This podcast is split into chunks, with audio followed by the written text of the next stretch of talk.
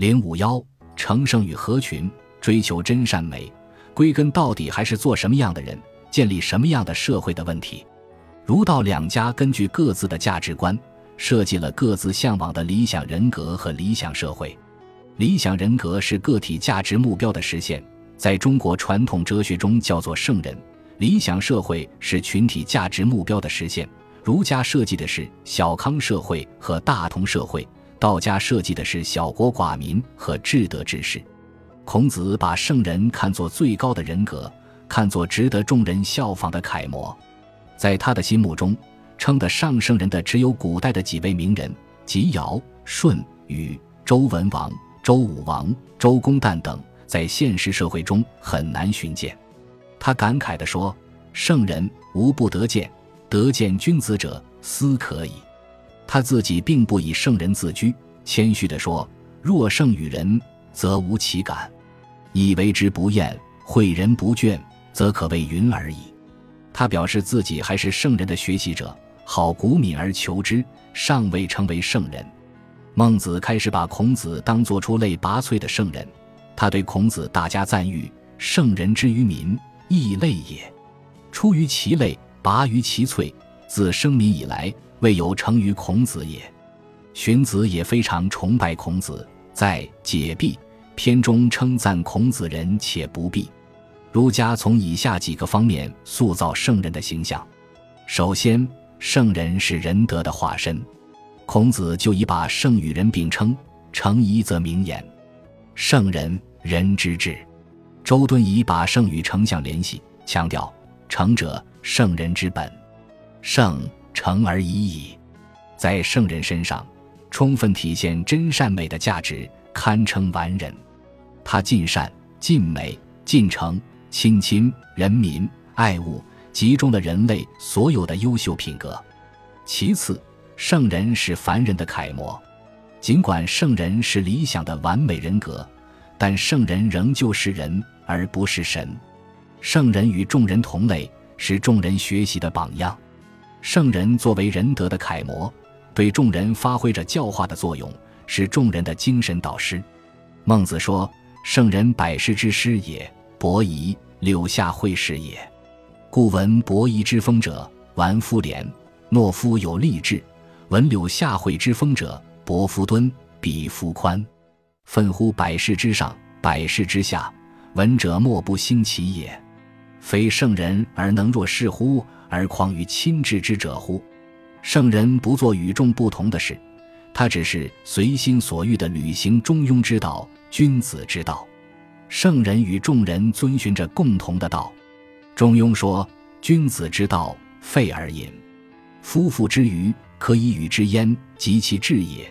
虽圣人亦有所不知焉。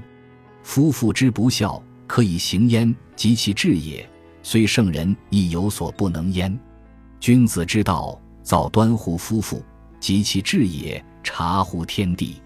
这表明圣人与众人具有共同的本质，相互之间不存在着不可逾越的界限。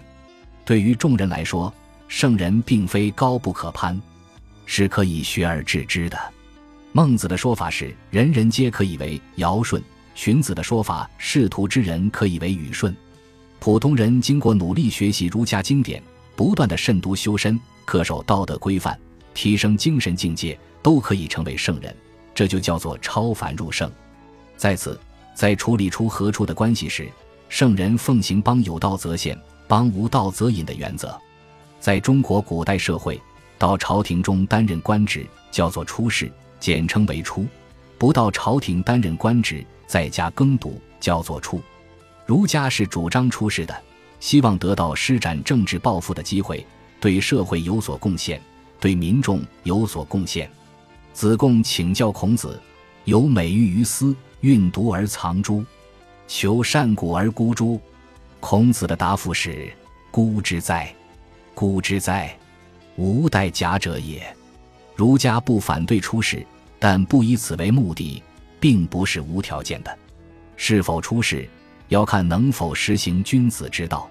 如果朝廷奉行君子之道，当然可以出仕；反之，就应该拒绝出仕。但圣人无论是出仕还是处家，都不放弃行道的责任，不推卸对社会的责任。用孟子的话说，叫做“穷则独善其身，达则兼济天下”，叫做“虽大行不加焉，虽穷居不损焉，分定故也”。最后，在处理德才关系时，圣人把德摆在首位。圣人之所以为圣人，主要体现在德上，而不是体现在才上。孔子主张实行德治。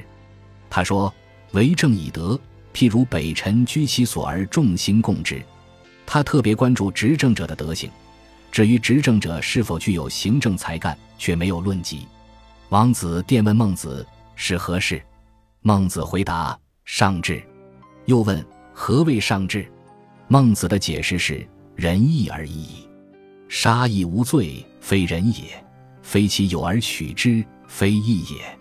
居恶在。”人是也，路恶在，义是也。居人犹义，大人之事备矣。他强调的也是道德素质，而不是能力素质。王阳明把人的德性比作金子的成色，把才能比作金子的分量。他认为金子的价值主要体现在成色上，而不是体现在分量上。同样道理，圣人的可贵之处主要体现在德性上，而不是体现在才能上。儒家的这种说法。并不是排斥才干，只是强调德比才更重要、更根本。圣人也是老子敬慕的理想人格。他对圣人的描述是：是以圣人处无为之事，行不言之教，万物并作焉而不为始。圣人为父不为目。庄子把老子敬慕的圣人引申发挥，又提出智人、神人两个观念，其实不过是从不同角度对圣人的描述而已。进一步凸显道家理想人格的特色。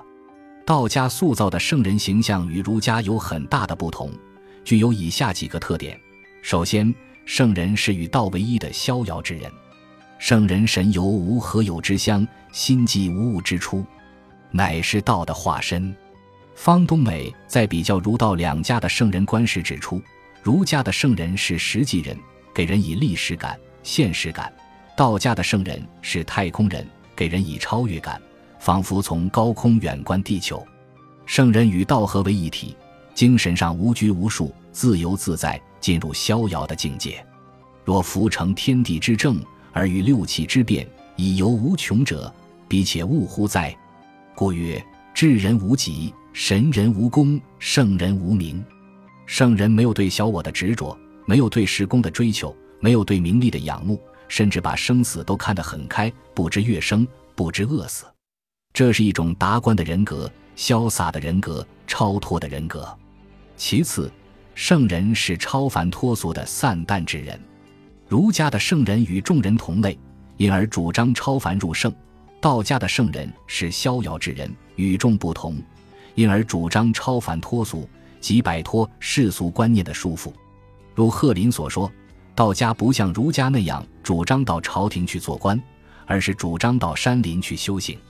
他们向往散淡的人生，不愿受繁文缛节的限制。据《史记》记载，楚威王听说庄子很有才干，便派使者到庄子家中送去许多钱财厚礼，聘请庄子到楚国做相。庄子对使者说：“千金的确是重礼，相的确是尊位，可是好像是祭祀用的牛。”平时养得很好，最终还是被杀掉做贡品。到那时，他再想做一只自由自在的小猪，也不可能了。你快走吧，不要玷污了我。我不想当官，宁愿像一条鱼，在污泥浊水中自得其乐。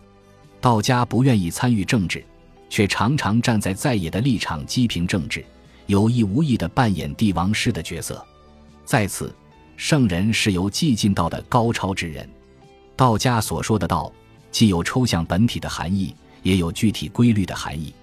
因此，得道的圣人，同时也可能是掌握具体规律，在规律面前取得自由的高超之人。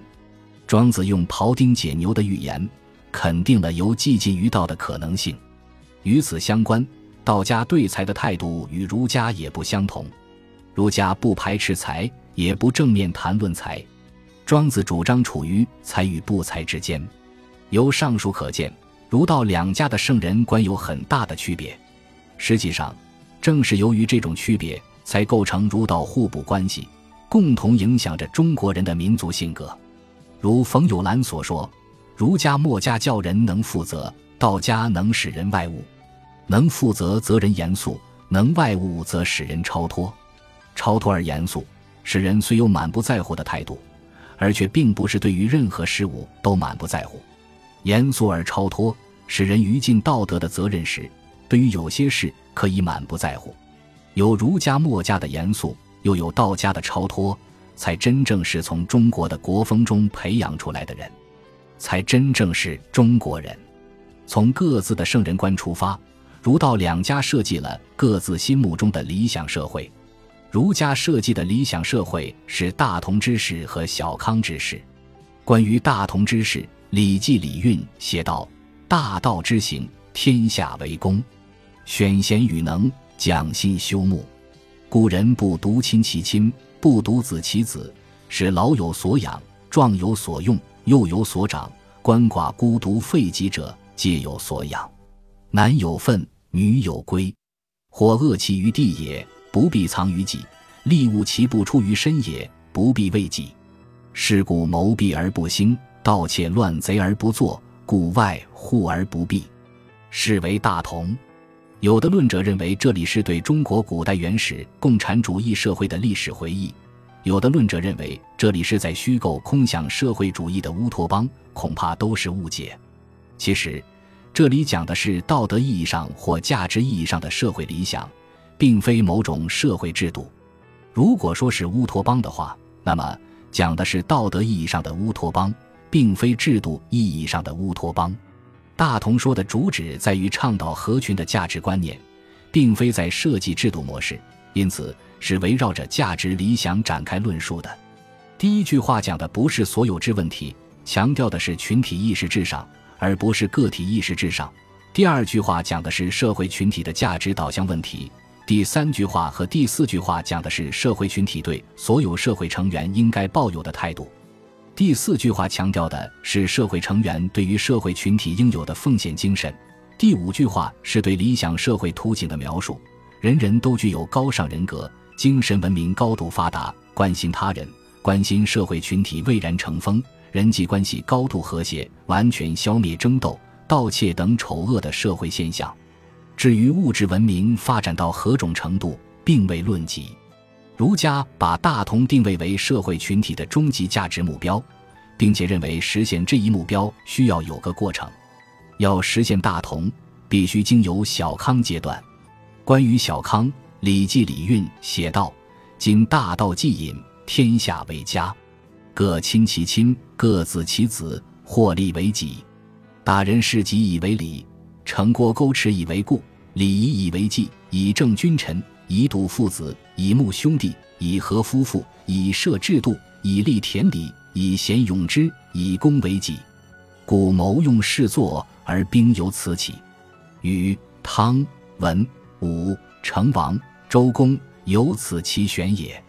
此六君子者，未有不谨于礼者也。